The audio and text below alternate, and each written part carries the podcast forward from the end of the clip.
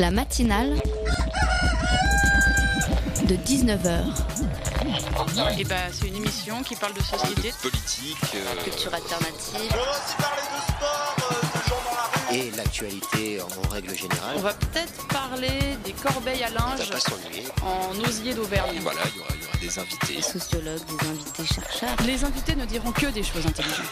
Ça va peut-être s'étriper un peu de temps en temps, mais La matinale de 19h, du lundi au jeudi jusqu'à 20h sur Radio Campus Paris. Ah, si j'étais président. Si j'étais président de la République, jamais plus un enfant n'aurait de pensée triste. Même ceux en situation de handicap qui eux aussi ont le droit d'avoir une éducation, malgré ce que pensent les députés LREM qui ont rejeté la semaine dernière une proposition de loi relative à l'inclusion des élèves en situation de handicap soutenue par tout le monde sauf eux. Une proposition de loi signée les républicains portée par la France insoumise, il y avait pourtant de quoi s'y intéresser. Si j'étais président de la République, je nommerais Tintin à la police et Picsou aux finances. Alors pour Tintin à la police, Macron a plutôt choisi Milou, qui a l'avantage d'être beaucoup plus docile, affectueux et fidèle compagnon, malgré quelques petites crottes sur le tapis de temps en temps et une fâcheuse envie de mordre lorsqu'on approche son maître. Pour Picsou aux finances, en revanche, on est bon. Tarzan serait ministre de l'écologie, là oui, mais là oui, un mec qui a vécu depuis sa plus tendre enfance dans la forêt avec des singes. Un mec qui sait survivre dans sa cabane au milieu de la jungle en tirant profit du formidable écosystème qu'il a autour de lui. Là oui, là on tient un ministre de l'écologie. Ou au moins un secrétaire d'État qui n'a pas peur des bêtes sauvages quand François II rugit. Parce que nommer Emmanuel Vargon secrétaire d'État à la transition énergétique, ex-directrice des affaires publiques et de la communication chez Danone, l'un des plus gros pollueurs de la planète en termes de plastique, ça me semble moyen moyen. Danone fait quand même partie des 25 entreprises françaises qui épuisent le plus les écosystèmes selon l'ONG WWF. Souvenez-vous, il y a un mois, Nicolas Hulot dénonçait la présence des lobbies dans le cercle du pouvoir. Là, on leur donne carrément des postes, on gagne du temps. En plus, c'est toujours sympa, il y aura une sacrée bonne ambiance en Conseil des ministres puisque Emmanuel Vargon était dans la même promo à l'ENA que Mickey, notre Premier ministre, qui lui aussi était passé par la case lobbyiste. Ah, on s'éclaterait vraiment si j'étais président, mais malheureusement pour vous, j'ai autre chose à faire car ce soir j'ai l'honneur de présenter pour la première fois la matinale de 19h sur Radio Campus Paris, une émission où, contrairement au Conseil des ministres, les invités ne disent que des choses intéressantes. La matinale de 19h, le magazine de Radio Campus Paris. Il est journaliste et enseignant à la maison d'éducation de la Légion d'honneur de Saint-Denis et à l'Institut d'études politiques de Paris. Mais ce soir, c'est le philosophe et l'écrivain que l'on invite pour nous parler de son dernier livre, paru chez Alary, La confiance en soi, une philosophie. Charles Pépin sera avec nous dans la première partie de la matinale. Pour introduire notre seconde partie, Louis viendra pousser un coup de gueule. Aujourd'hui, il met le doigt sur ce que beaucoup appellent une injustice.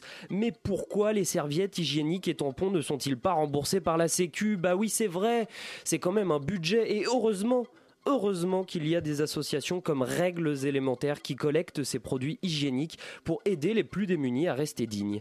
Marine Creuset, responsable com de cette association, sera avec nous dans la deuxième partie de cette émission pour nous, pour nous parler de ce projet solidaire et surtout indispensable. Nous sommes en direct jusqu'à 20h, restez avec nous, la matinale de 19h, ça commence maintenant. Bonjour. Comment avoir confiance en soi? Un jour, vous regarderez en arrière et vous vous direz J'étais timide, j'étais mal à l'aise, j'avais peur d'aller vers les autres, mais maintenant je suis quelqu'un de différent. Oui, je sais, c'est difficile à croire. Aujourd'hui, dès que vous devez vous mettre en avant, prendre la parole, vous avez les mains moites, la gorge nouée, ce n'est pas facile. Vous avez l'impression d'être de trop, d'être le spectateur de votre vie, de regarder passer des trains sans jamais monter dedans. Comment surmonter cette spirale de l'échec? Je suis Yves Gauthier, coach en communication, spécialiste de la confiance en soi et de la prise de parole en public. Pour beaucoup, la confiance en soi est une ambition, une conquête, mais surtout un mystère que nous allons tenter de percer avec Charles Pépin qui a publié cette année chez Alary Éditions La confiance en soi, une philosophie. Ce n'est donc pas un coach, pas un psychologue, mais bien un philosophe que nous recevons ce soir dans la matinale. Bonsoir Charles Pépin. Bonsoir. Et avec moi pour mener cet entretien, Bettina de la rédaction de Radio Campus Paris. Salut Bettina. Salut Lucas. Alors Charles Pépin, dites-nous, peut-on apprendre à avoir confiance en soi avec une vidéo YouTube, une série de 4 vidéos dans laquelle on nous présente 12 secrets? Eh bien écoutez, je ne crois pas. pour tout vous dire, c'est à peu près contre cette approche que j'ai écrit mon livre. Euh, parce que le, drame de, ces approches en termes de méthode, de secret ou de, mode d'emploi, c'est qu'au fond, elles, réduisent la complexité humaine et, sous, couvert de, donner des secrets de réussite, en fait, elles envoient les gens dans le mur. Parce que vous savez, pour avoir confiance en soi, en fait, il faut, euh, il faut, il faut être prêt à accepter l'imprévu. La véritable confiance, elle est dans une manière d'accepter une forme de doute et une forme d'incertitude. Et euh, si alors on vous, persuade que ça va aller à partir du moment où vous êtes parfaitement préparé, ou euh, au fond, dès qu'il y aura un imprévu, vous allez de nouveau perdre pied. Mhm. Et donc je pense que euh, la subjectivité humaine est quelque chose de beaucoup plus compliqué. Et la confiance en soi, c'est pas c'est pas être sûr de soi et c'est pas s'être auto-persuadé que ça va être facile. C'est au contraire réussir à y aller malgré le doute, réussir à s'engager dans l'aventure du réel, dans une prise de parole en public, malgré le doute et malgré l'incertitude. Et alors, euh, bonsoir Charles Pépin, moi je, je, vais revenir à quelque chose d'un peu plus basique. Pourquoi est-ce qu'il faut se faire confiance? Dans quelle mesure est-ce que ça peut transformer notre existence? Oui, ça c'est vraiment une très bonne question. Il faut se faire confiance tout simplement pour y aller, pour agir et pour sortir de, de, de, de l'intériorité, sortir de sa zone de confort, euh, pour prendre des décisions, pour rencontrer les autres, pour partir à la découverte de l'inconnu autant mhm. de choses que l'on ne fait pas quand on n'a pas confiance. Mais votre question est très bonne, parce que je pense que la vérité, ce n'est pas la confiance en soi qui compte, c'est plutôt la confiance en l'action, vous voyez. C'est très différent de dire j'ai confiance en moi, je suis sûr de moi, donc j'y vais. Mhm. Moi, je ne, je ne suis pas pour ça. C'est beaucoup plus intéressant de dire j'ai confiance dans le fait même de y aller. Parce que si j'y vais, il peut se passer de bonnes choses. Si j'y vais, je peux rencontrer d'autres personnes qui vont m'aider. Si j'y vais, je peux finalement euh, créer quelque chose qui va en retour me faire du bien.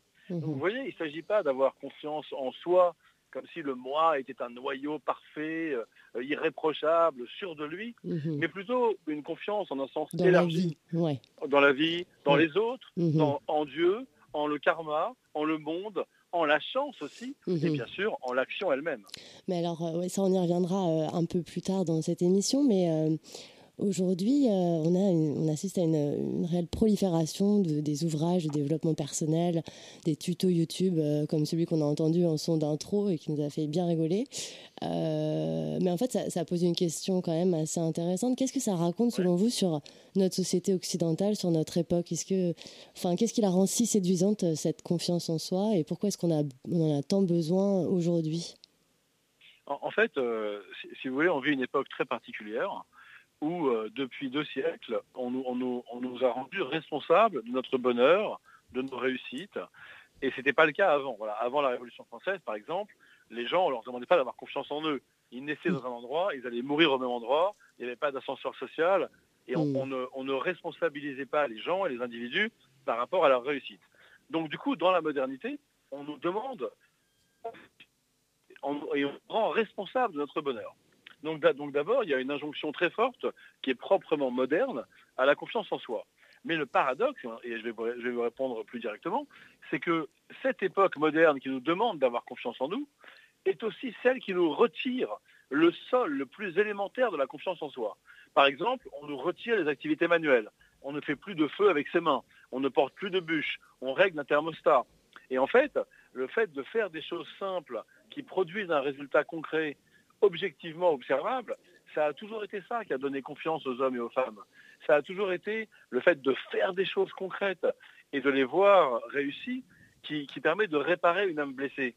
Et donc notre époque, elle nous enlève ça. Et puis mhm. notre époque aussi, c'est l'époque des réseaux sociaux, c'est l'époque de la comparaison permanente, c'est l'époque de ce poison. Mhm. Vous vous rendez compte un peu vous vous rendez compte que ça, je, finis le raisonnement, vous vous rendez mhm. compte ce que ça veut dire le soir quand vous vous endormez, que vous faites défiler les images tyranniques du succès des autres, du bonheur des autres, de la vie rêvée des autres. Mhm. Donc le résultat, c'est qu'on est dans une injonction paradoxale. Où on, nous dit aie confiance en toi pour réussir ta vie. Et en fait, on nous distille sur des réseaux sociaux le poison de la comparaison et on mhm. nous enlève le sol de la confiance. Donc on est perdu et donc tous ces coachs fleurissent et ils sont évidemment, dans leur nombre et leur multiplicité, le symptôme de notre égarement et de notre perte de repères. Mais le drame, c'est que, bah, parfois ils donnent des bons conseils, mais la plupart du temps, ils font du mal aux gens. Parce que si, les gens se disent j'ai pas confiance en moi, par exemple, j'ose pas prendre la parole en public, mais je regarde le tuto sur Internet, et je m'aperçois qu'on me dit que c'est facile, qu'il suffit que je m'entraîne, que je me répète ça trois fois, que je me répète ça sept fois, et que mhm. je vais y arriver.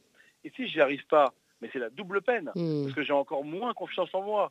Alors qu'en vérité, ce qu'il faudrait dire aux gens, c'est arrêter de penser que vous allez être parfaitement prêt, mais accepter une forme d'imperfection, d'impréparation et une forme d'incertitude. Vous parliez des, siècles derniers. Vous pensez que avant euh, toutes ces questions qu'on se posait sur euh, l'épanouissement personnel, euh, les gens étaient plus heureux, étaient peut-être plus confiants? Non, non, je ne pense pas. On ne peut pas raisonner comme ça. Mais par contre, ce qu'on peut dire, c'est que euh, la confiance en soi est un idéal moderne qui est mhm. associé à celui de la liberté individuelle et, à, la valeur de responsabilité individuelle. Et donc, voilà, le paradoxe, c'est qu'on nous, on nous demande d'avoir confiance en nous dans cette modernité, mais c'est très très compliqué, précisément parce que cette modernité nous a retiré beaucoup d'éléments qui donnent confiance, et notamment une forme de, de, euh, de rapport au monde simple, de rapport aux choses. Mais je ne dis pas qu'on était plus heureux avant ou moins heureux, je n'irai pas jusque-là. Et, d'ailleurs, euh, c'est aussi la question de la confiance qui est posée. Parce que vous savez, souvent, on s'aperçoit qu'on a des instants de joie alors qu'on n'est pas sûr de soi. Moi, je, milite vraiment pour une distinction entre être sûr de soi, qui est arrogant, qui est suffisant, et avoir confiance en soi. Pour moi, la confiance en soi, ce n'est pas l'arrogance de celui qui ne doute pas. C'est la capacité à y aller quand même, même s'il y a des doutes, même si je ne suis pas sûr de moi. Et la question, c'est, il faut, il faut y aller quand même. C'est-à-dire s'aventurer dans le réel. Et alors pour vous, la confiance en soi, elle, passe aussi par la qualité de nos relations humaines et notamment euh, celles qu'on entretient avec euh, euh, celles et ceux qui nous ont élevés. parce que c'est auprès d'eux qu'on trouve donc le courage de se lancer. Mais est-ce qu'on peut quand même transmettre cette confiance en soi à d'autres personnes, par exemple à ses enfants, si on en manque soi-même Alors c'est une très, très jolie question.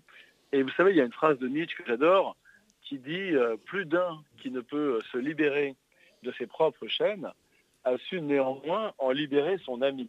Ça veut dire qu'au fond, on n'est pas mmh. nécessairement. Euh, euh, c'est pas nécessaire qu'on soit très bon dans un domaine pour aider les autres dans ce domaine. Mmh. Vous voyez? On est capable de donner des très bons conseils qu'on n'applique pas soi-même en fait. Bien sûr, vous avez beaucoup de psys qui sont très névrosés, qui sont d'excellents psys. Vous avez beaucoup de prêtres qui sont pleins de ressentiment et de haine et qui prêchent l'amour avec talent. Vous voyez ce que je veux dire mhm. Et donc ça veut dire que, en fait, pour aider les gens, il faut les mettre en confiance mhm. et il faut leur faire confiance. C'est deux choses différentes. Mettre en confiance, c'est euh, complimenter, sécuriser, mhm. rassurer, et au fond aimer. Et faire confiance, c'est confier une mission, confier une responsabilité, déléguer, dire vas-y c'est à toi maintenant. Et donc évidemment, en tant que parent, en fait, c'est complètement décorrélé de la confiance qu'on a en soi le fait de savoir donner confiance aux autres ne, veut pas dire qu'on a confiance en soi. En revanche, c'est pour répondre à votre question plus concrètement, si on a des enfants ou des ados, si on veut leur donner confiance, alors là, il y a vraiment deux choses à faire. La première chose, c'est de les rassurer par la chaleur des liens, de les rassurer, de les sécuriser. Et la deuxième chose, c'est paradoxal, c'est de les insécuriser aussi, en leur disant, voilà, maintenant c'est à toi, je te fais confiance. Et en fait, si on fait que mettre en confiance sans faire confiance, alors ça ne marchera pas. Mhm. Et si on fait que faire confiance sans avoir au préalable mis en confiance, ça ne marchera pas non plus. Charles Pépin, on va faire une petite pause musicale et on se retrouve juste après ça? D'accord, avec plaisir.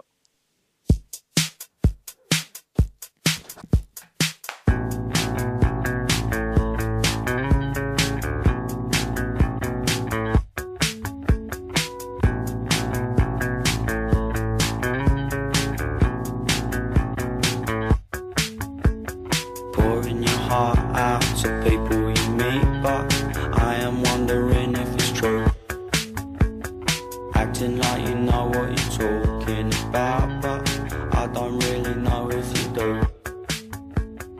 Only a kid, but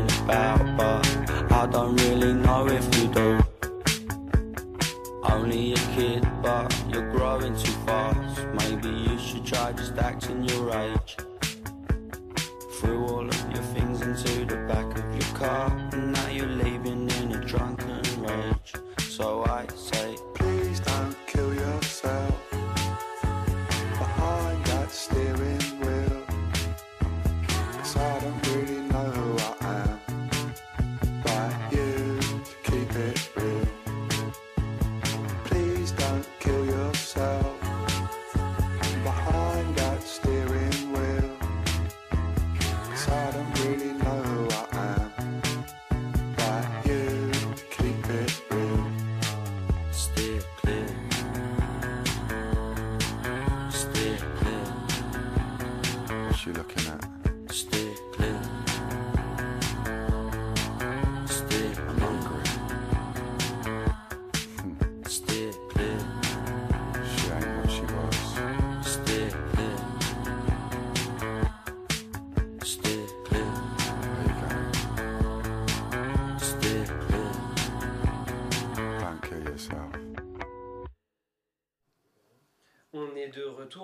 Charles Pépin pour parler de son livre La confiance en soi, une philosophie publiée chez Alary.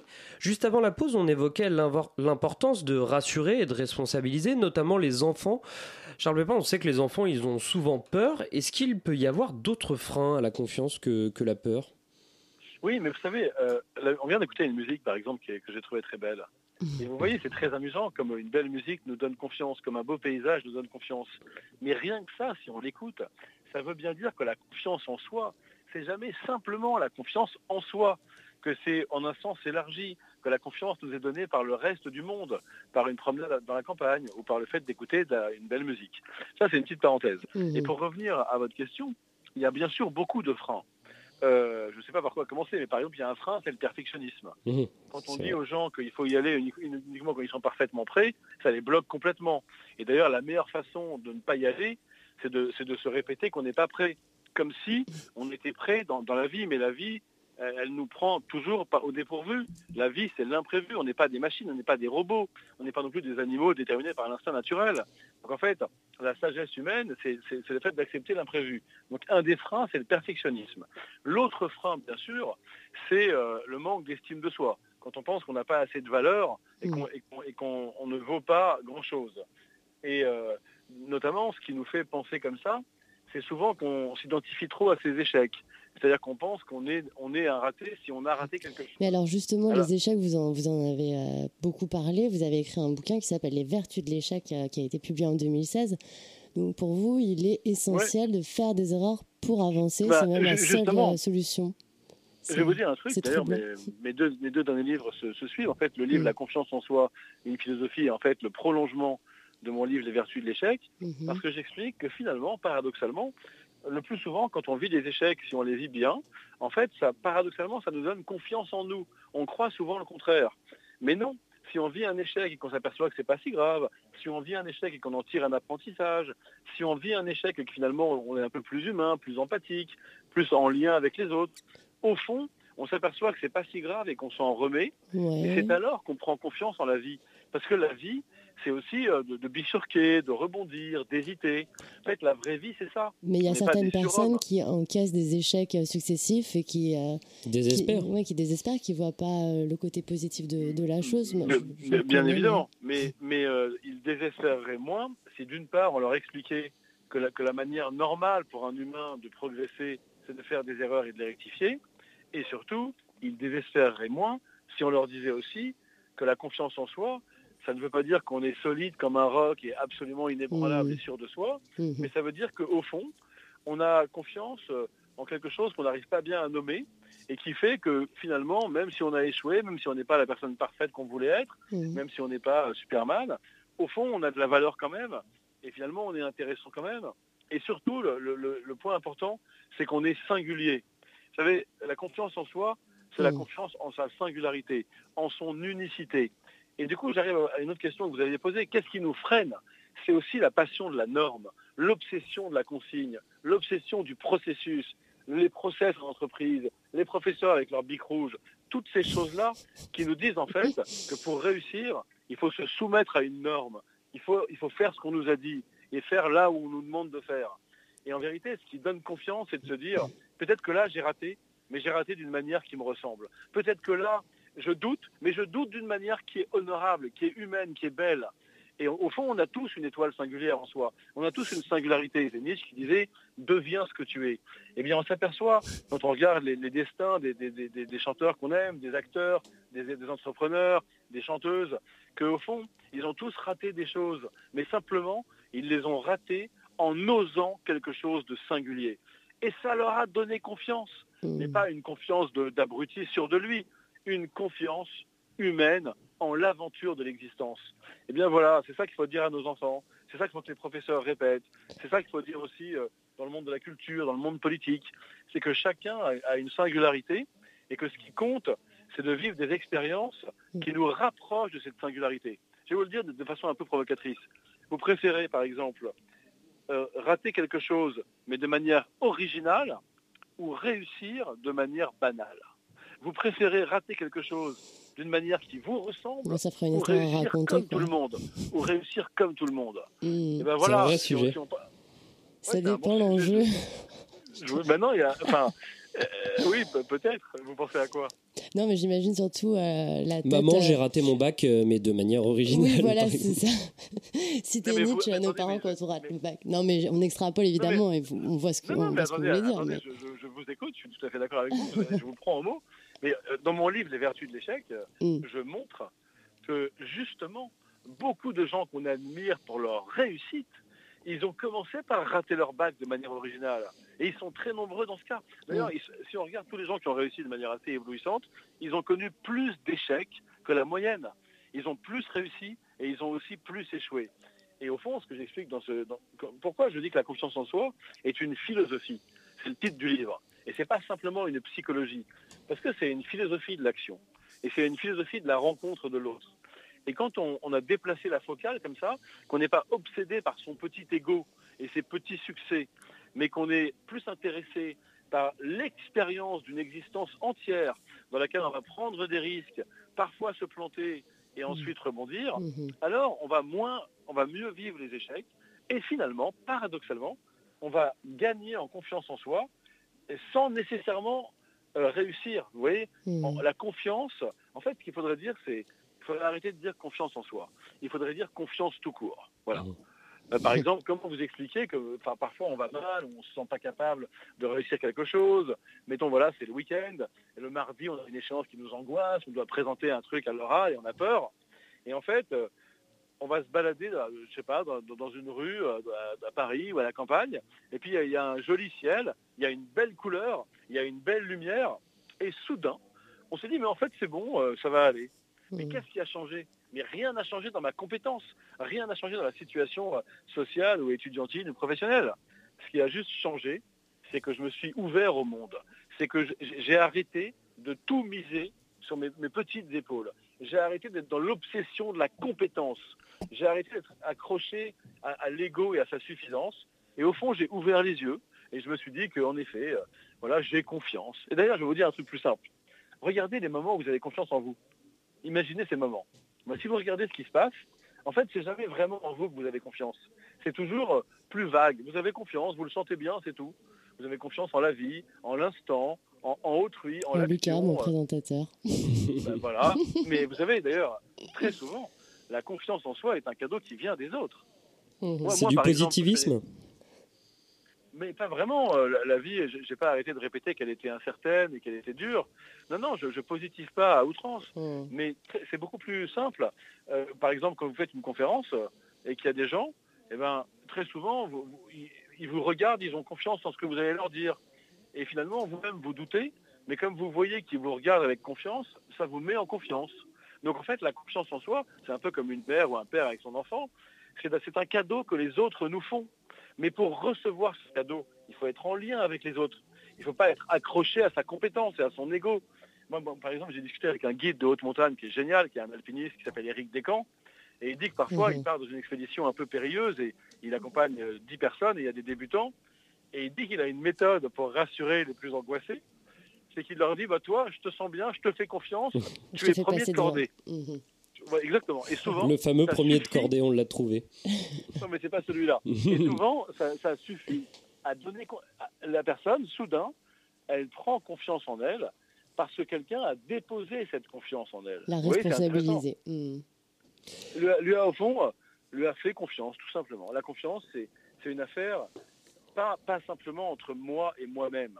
Et l'énorme erreur de tous les, pardon, pas de tous les coachs, mais de la plupart des coachs que vous avez un peu moqué au début, et je, les moque un peu aussi, leur principale erreur, c'est de se focaliser sur la relation entre soi et soi, et de penser que je vais seul avec mon miroir conquérir la confiance. D'ailleurs, ils se, ils se trahissent.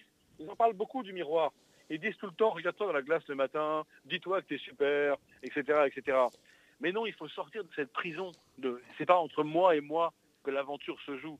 C'est entre le monde et moi. C'est entre les autres et moi. C'est entre le ciel et moi. La beauté du moi. euh, Entre David Bowie et moi. Entre Mm. Madonna et moi. Vous voyez, c'est pas, ça ne vient pas de moi. Et si vous avez assisté à des concerts de rockstar, vous voyez comment ils font. Ils vont prendre la confiance dans les yeux des gens, dans les corps des autres, dans l'énergie des autres. Ils se nourrissent des autres. Et, et alors, à ce moment-là, ils nous donnent confiance en plus. Ça peut être euh, aussi Emerson, que, que vous citez à de nombreuses reprises dans votre livre, écrivait que la confiance en soi a quelque chose de divin. Donc moi, je pense que ça peut être aussi Dieu parfois chez, Ah, chez les gens. Ça, ça peut être une des la confiance en soi, la recherche de la confiance en soi euh, peut être une des raisons euh, qui pousse les gens à, à- à être religieux ou à croire en quelque chose. Ah oui, euh, de toute façon, oui. Après, on peut appeler ça Dieu, on peut appeler ça le monde, on peut appeler ça la nature, on peut appeler ça la vie. À, à vrai dire, euh, la meilleure façon, c'est de ne pas l'appeler. C'est de dire c'est la confiance tout court. Et c'est cette confiance qu'on a tous à- depuis qu'on est né. Et simplement, on peut la perdre parce qu'on a vécu des choses difficiles, parce qu'on a été insuffisamment aimé ou pas assez rassuré dans la petite enfance. Donc pour moi, il ne faut pas conquérir cette confiance, il faut la retrouver. C'est-à-dire qu'on on peut la perdre, mais on peut la retrouver. Et j'aime pas l'idée de la conquête. C'est trop arrogant, c'est trop euh, guerrier, c'est trop euh, rude. Par contre, j'aime bien l'idée de retrouvailles. Il faut retrouver euh, ce sol premier qui a été celui de, notre arrivée au monde. Je vous rappelle que naître, c'est être confié au monde. Donc, en retour, on a une confiance minimale en ce monde. Autrement, on devient fou. Eh bien voilà, la confiance en soi, c'est de retrouver ce sol-là. Alors évidemment, il y a plusieurs chemins pour le retrouver. Mais euh, du coup, euh, une fois qu'on a acquis cette confiance en soi, on l'a acquise pour toujours? Non, bien sûr que non. C'est vraiment, bien sûr que non, ça, ça va, ça vient. Et c'est Mm. beau d'ailleurs, parce que la vie est compliquée. Non, non, ça va, ça vient, ça se perd, ça se retrouve, et ça n'arrêtera jamais, et c'est tant mieux. Et heureusement, en fait, qu'on n'est pas confiant une fois pour toutes, Mm. ce serait un contresens. Ça voudrait dire qu'on serait devenu arrogant, qu'on serait devenu euh, sûr de soi. Et vous savez, quand on est intelligent, on doute. C'est ça qu'il faut dire aux gens aussi. Mm. C'est que euh, le, le- le doute, c'est intelligent. Vous voyez Mhm. Euh, Il n'y a que les imbéciles qui ne doutent pas. Ça rassurera beaucoup de personnes, j'en suis sûre. Il ne faut pas avoir honte de douter. En fait, il faut même aimer son doute comme un symptôme de sa propre intelligence. Simplement, il ne faut pas que ce doute soit paralysant. Il faut faire avec et apprendre à l'aimer. Je, je pense qu'on peut conclure sur le fait qu'il faut aimer son doute, parce que c'est le grand enseignement de, de- de votre livre. Merci Charles. Pépin pour vos précieux Merci éclairages. beaucoup. Je rappelle les références hein, de, de votre ouvrage. Ça s'appelle La confiance en soi, une philosophie. C'est publié chez Alary Éditions et c'est chaudement recommandé par la rédaction de Radio Campus Paris. Merci Bettina d'avoir été avec nous ce soir. Restez avec nous, on se retrouve juste après ça.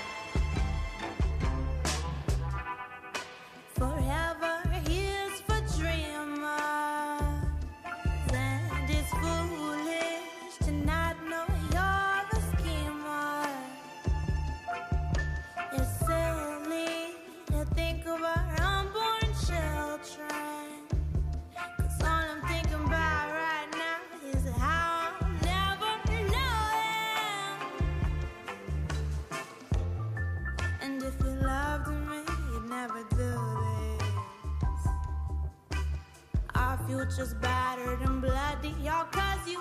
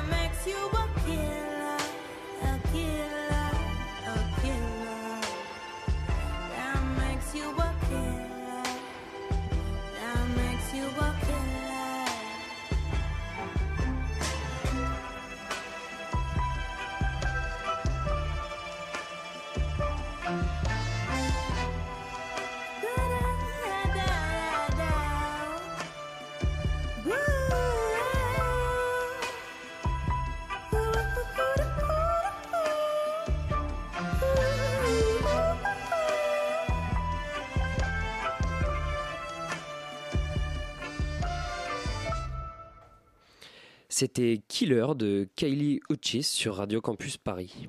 La matinale de 19h du lundi au jeudi jusqu'à 20h sur Radio Campus Paris. Comme tous les mercredis, on accueille Louis pour sa chronique hebdomadaire. Figurez-vous qu'il a été particulièrement touché par les actions de l'association Règles élémentaires, dont on s'apprête à parler pendant cette prochaine demi-heure. Et j'avoue que l'association Règles élémentaires, je ne la connaissais pas. Mais en me renseignant, j'ai trouvé votre association, et c'est à vous que je m'adresse, Marine Creuset, des plus pertinentes. Collecter des produits hygiéniques pour femmes afin de les distribuer gratuitement aux plus démunis, c'est à la fois efficace vital. Bien évidemment, votre initiative démontre, et ce n'est malheureusement pas une première, que la société civile s'organise mieux que l'État pour venir en aide à ceux que l'on croise sans forcément les voir et qui, pour bon nombre de nos dirigeants, ne méritent visiblement pas tant de bienveillance. Mais est-ce normal que ce soit des associations comme euh, Règles élémentaires, la Croix-Rouge, Emmaüs, la Fondation l'Abbé Pierre, la Mie de Pain, les Secours Populaires ou encore les Restos du Cœur, pour ne citer que, qui soient obligés de faire le travail de l'État à sa place?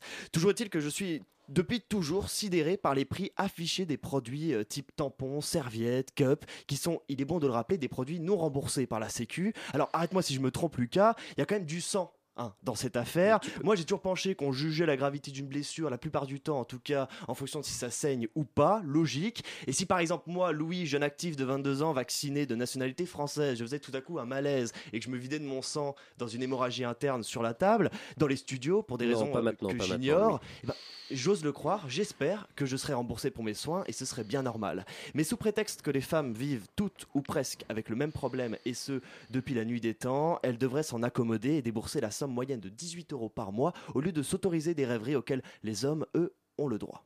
Mais alors, Louis, les Françaises veulent savoir pourquoi ne pas rembourser entièrement ces produits Eh ben, parce qu'il est peu probable que nos sénateurs, à 70% masculins et âgés en moyenne de 61 ans, se décident, mesdames, mesdemoiselles, à rembourser vos Euh, tampons. pa- Pardon Louis, je te coupe, mais je crois qu'il y a 4 ans, les sénateurs se sont justement hein, mobilisés dans ce sens. C'est vrai, bien vu Lucas, le Sénat a en effet voulu faire reconnaître les protections périodiques comme des produits de première nécessité, abaissant leur TVA de 20 à 5,5%. Mais ce sont les députés qui ont finalement refusé, prétextant que le savon, les couches ou encore la mousse à raser ne bénéficient pas non plus de cette TVA de première nécessité. Eh bien, peut-être qu'il est là en fait le problème, parce que je suis convaincu que si on risquait de faire un sondage dans la ligne 13 le matin, tout le monde voterait pour que le savon soit considéré comme un produit de première nécessité.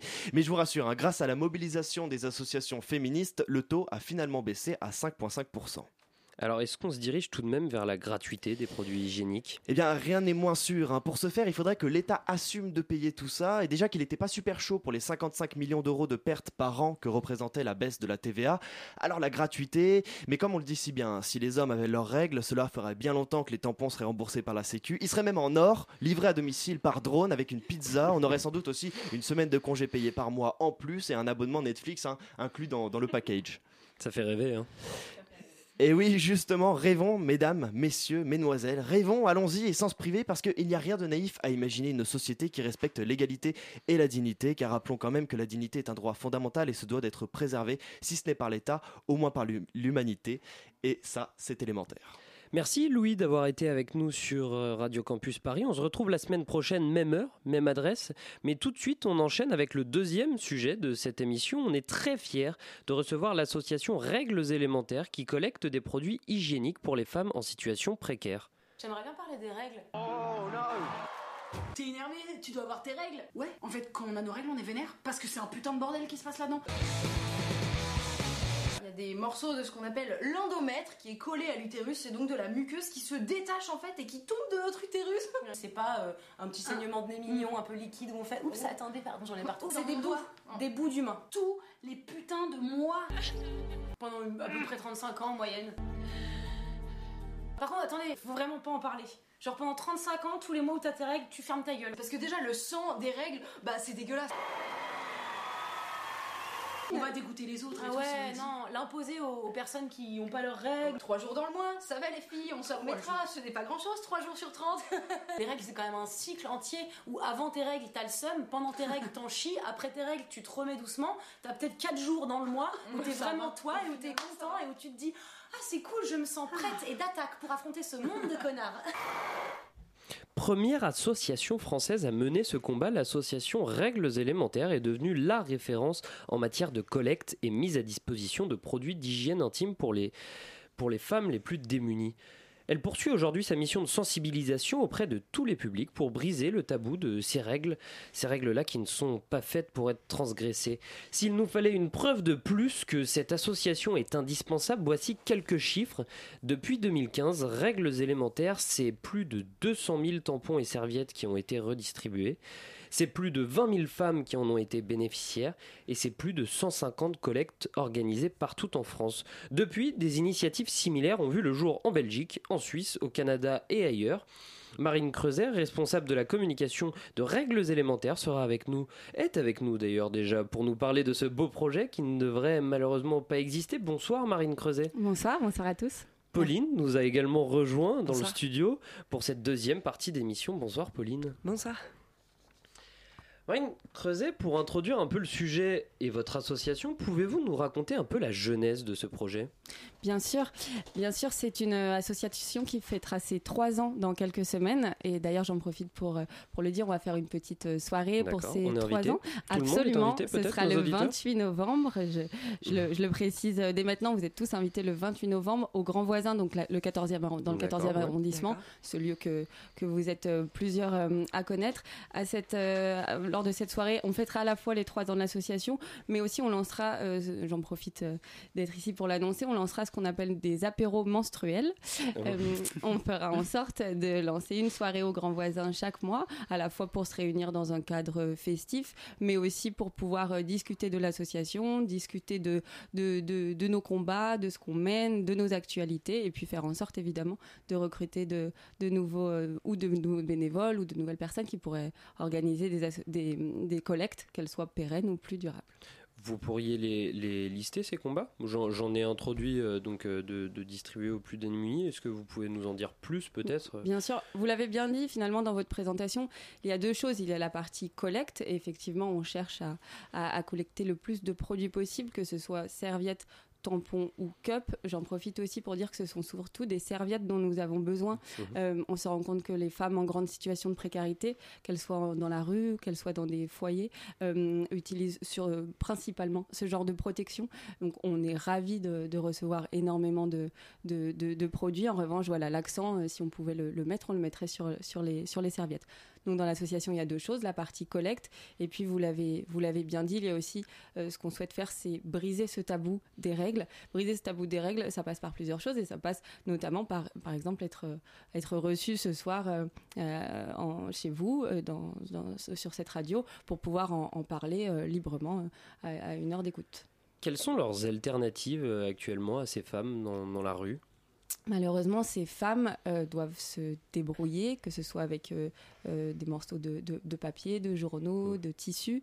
et c'est pour ça que finalement, si vous êtes amené à aller dans un, dans, un, dans un foyer, dans un centre social, on s'est rendu compte que vous trouverez beaucoup plus facilement des préservatifs que des protections hygiéniques. Et c'est de là qu'est parti le, le, le combat il y, a, il, y a, il y a trois ans. Effectivement, les, vous avez rappelé les chiffres, on est on est ravis d'avoir autant de donneurs, de donneuses et, d'avoir collecté euh, à ce stade 200 000 produits. On, espère en avoir 300 000 d'ici la fin de l'année. En revanche, les, besoins se chiffrent en millions. Donc, de toute façon, on n'en aura jamais euh, assez. Et, euh, et ces besoins-là, il est important de le dire, Règle élémentaire collecte ces produits et ensuite nous faisons appel à des partenaires redistributeurs qu'on remercie ce soir, c'est-à-dire euh, le SAMU social, la Croix-Rouge, les, les Restos du Cœur pour en citer quelques-uns, qui ensuite redistribuent ces produits, puisque nous, chez Règle élémentaire, on estime que euh, pour redistribuer ces produits, il faut euh, des compétences particulières que les travailleurs sociaux ont et on ne veut pas se substituer à eux. Donc nous, voilà, on redistribue à ces, à ces associations-là. Et l'association a trois ans, c'est assez jeune euh, pour, une, pour un besoin qui date d'il y a si longtemps, on peut dire. Avez-vous l'impression que la parole se délie sur le sujet? Parce que le contexte maintenant euh, fait, euh, le contexte de militantisme peut-être euh, fait Bien sûr. avancer les choses Bien sûr, l'association a trois ans et c'est la première en France. En revanche, de telles initiatives existaient déjà, principalement dans les pays anglo-saxons. Et c'est pour ça que Tara Eusé, qui est notre fondatrice, avait fait une partie de ses études en, en Angleterre et aux États-Unis et avait été sollicitée par ce type d'association. Et a ensuite essayé de, de reconstruire le même modèle en France. Donc oui, c'est une association jeune. Et il faut se, se souvenir que Louis l'a dit dans, dans, dans sa chronique, qu'il y a trois ans, c'était le, nous sommes arrivés en plein débat sur la taxe euh, tampon. Et, effectivement, l'objet de l'association a d'autant plus porté, euh, puisque voilà, nous étions au cœur de cette euh, actualité-là. Et, peut-être, on, en parlera peut-être peut-être plus tard, mais c'est effectivement la TVA sur ces produits avait été diminuée à, à 5,5. En revanche, je pense qu'on peut, on, l'a toute vu ou pas vu justement cette baisse des prix. On s'est aperçu que ça avait été impacté dans les marges finalement des, distributeurs principalement, et c'est pas quelque chose qu'on a vu se répercuter dans, le panier. En Écosse, le gouvernement vient d'annoncer, euh, là, en août 2018, que les tampons et serviettes seront gratuits pour toutes les étudiantes. Est-ce que en France ça peut arriver? Est-ce que ça serait une solution déjà? Parce que, comme l'a dit Louis euh, avant, ça peut coûter cher à l'État français si déjà. Est-ce que, finalement les étudiantes sont la priorité? Oui, alors absolument, on, se rend compte que hum, effectivement, on parle des femmes en situation de grande précarité, à la rue ou en foyer, mais on est très souvent sollicité euh, par des jeunes étudiantes euh, pour qui ce, coût, vous l'avez rappelé, est, très élevé dans, le- panier d'une étudiante. Et puis sur la vie d'une femme, c'est en plusieurs milliers d'euros. Il n'y a pas encore d'études fixes, mais c'est autour de 8 000, 10 000 euros dans la vie d'une femme, une, vie de, protection hygiénique. Donc oui, euh, les étudiantes, oui, les étudiantes sont touchées et, les, énormément de cibles sont confrontées à ce problème-là. Ensuite, on regarde très attentivement ce qui se passe en Écosse, euh, bien sûr. Et euh, il y a une, une, mutuelle étudiante française qui a commencé à, à rembourser euh, en partie sur, sur un forfait des, protections hygiéniques. Donc voilà, on regarde avec attention ce qui se passe en Écosse. On adorerait que la même chose se passe en France. Là où on reste attentif, c'est qu'on on- on estime que la, la femme doit être au, cœur de ces, besoins-là. Et euh, euh, attribuer des protections gratuitement, ce serait génial, nous on adorerait. En revanche, euh, on serait particulièrement vigilante. Vous vous rappelez peut-être du débat qu'il y avait il y a quelques mois sur les composants des tampons notamment. Et distribuer gratuitement ces produits-là, très bien. Mais en revanche, il faudrait qu'il s'agisse de produits sans glyphosate, en tout cas sans substances toxiques. Et on sera vigilante là-dessus. Marine Creuset, vous restez avec nous. On se fait une petite pause musicale.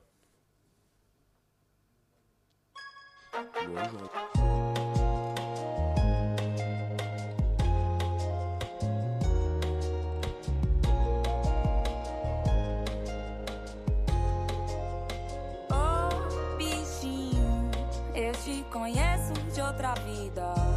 Meu sentimento é repartido. Pedaço é pra você. Me contento em te ter bem devagarzinho.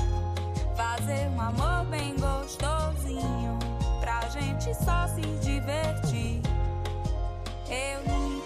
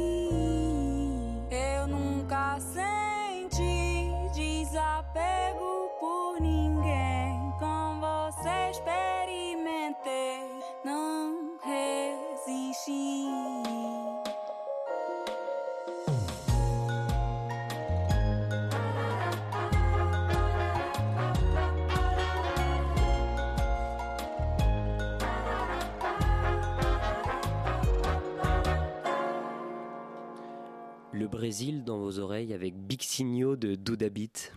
La matinale de 19h du lundi au jeudi jusqu'à 20h sur Radio Campus Paris. On est toujours en compagnie de Marine Creuset, responsable communication de l'association Règles élémentaires. Vous le disiez, les femmes sont au cœur de ce processus, mais il y a aussi des, des hommes qui s'impliquent, j'imagine. Quelles sont leurs réactions Est-ce que, je sais pas, ils viennent euh, déposer des choses avec leurs copines ou peut-être seuls ou...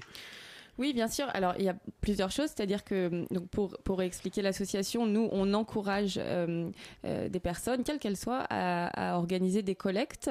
C'est-à-dire des collectes qui peuvent être temporaires dans votre entreprise, dans votre université. Euh, euh, on a une adhérente qui a organisé une collecte lors de son mariage, qui a Mhm. installé tout simplement une boîte lors de son mariage et qui, lors de l'invitation, a précisé que il serait bon, euh, euh, en lieu et place des cadeaux habituels, euh, d'apporter des, tampons ou des serviettes pour cette collecte-là. Donc voilà, nous on incite à organiser des collectes tempo- temporaires ou alors plus, durables. Et ensuite, nous on se charge d'aller récupérer ces, produits, de les compter. C'est important pour nous de, passer par cette phase de comptage et ensuite de les redistribuer, comme je l'ai dit tout à l'heure, à nos à nos partenaires qui sont en lien avec les femmes en situation de précarité. Et que ce soit euh, auprès de nos... Nous, dans le bureau de règles élémentaires, nous sommes huit personnes, dont des hommes. Donc, Trois hommes, je crois, si je suis bien renseigné. On les ouais. salue ce soir. Tout à fait, avec plaisir. Et, euh, et puis, lors de nos, de, de nos collectes, on rencontre effectivement beaucoup de couples euh, et puis de nombreux hommes. Et c'est vrai que. Euh, on en parlait tout à l'heure, la, la- parole s'est libérée à ce sujet. Nous, c'est ce qu'on cherche aussi, qu'on parle beaucoup plus librement des règles. Et, et- on se rend compte que, que c'est le cas finalement et que, et que spontanément, beaucoup de, de jeunes hommes viennent nous parler, euh, qui- qu'ils sont très à l'aise avec ces sujets-là, beaucoup plus que ce qu'on aurait pu euh, croire, et, et que ça leur tient à, cœur et qu'ils ont des, des, des, mères, des sœurs, des copines, et qu'ils sont tous concernés par, par ces sujets-là, et qu'ils voilà, beaucoup ont envie de, de, de s'impliquer sur ces, sur ces sujets. Et vous pensez que c'est vraiment euh, quelque chose qui est propre à notre génération, que quelque chose a changé parmi les, les jeunes? Parce que cette parole s'est libérée aussi avec euh, l'arrivée de jeunes filles qui, qui en parlent peut-être plus qu'avant. Bien sûr, en tout cas, ce qu'on ce qu'on ce qu'on peut voir, c'est qu'on a on a de, de nombreux jeunes qui viennent spontanément nous voir ou nous contacter, qui nous écrivent, Euh, et, et puis dans, dans, dans l'échange qu'on peut avoir avec ces couples parfois de de de- de- d'ados ou de ou de, très jeunes hommes et, jeunes femmes, on se rend compte que là que leur, parole est, très libérée, mais il y a encore euh, euh, il y a encore énormément de, travail à, faire selon à la fois les âges, mais aussi les, milieux. Euh, on, ne parle pas de la même manière de, des, règles et de la précarité menstruelle de la même manière dans, tous les milieux avec la même facilité. C'est pour ça que encore une fois, nous on est là aussi pour pour faire tomber pour faire tomber ces barrières là. Et vous rencontrez des obstacles? On rencontre des obstacles. Euh, de toute façon, principalement, le- l'obstacle qu'on rencontre, c'est qu'encore une fois, on n'a pas assez de dons pour, euh, pour satisfaire les besoins de, de, ces femmes en, situation de précarité. Et, et, ça, c'est- un obstacle qui, qui ne pourra pas être comblé facilement, puisque ces besoins-là, ils se chiffrent en, millions de, de produits. Et on est ravis, encore une fois, d'arriver à quasiment 300 000 produits à la fin de, l'année. Mais, euh, mais en revanche, voilà, ces, besoins-là, le- les, les, les- ces, be- ces besoins sont toujours aussi coûteux et, euh, et, et voilà, on progresse, on progresse, mais bien sûr des obstacles, on en rencontre évidemment. Évidemment, euh, ces, ces grosses dépenses, c'est sûrement l'État. hein. je, je disais tout à l'heure que, que votre association, finalement, ça serait bien qu'elle n'existe pas. Absolument, et c'est ce qu'on voudrait aussi. Est-ce que vous, vous travaillez dans la main avec l'État ou pas du tout? Est-ce qu'il y a une forte dimension aussi dans, dans votre travail, et surtout vous, en tant que responsable de communication, une forte dimension de lobbying auprès des députés?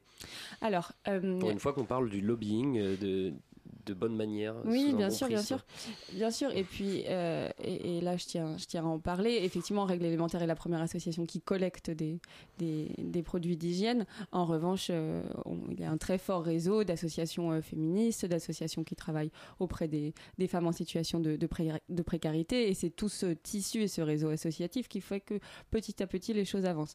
Ce que je peux vous dire aussi, c'est que on se rend compte aussi que à la fois la parole a évolué et à la fois du coup l'État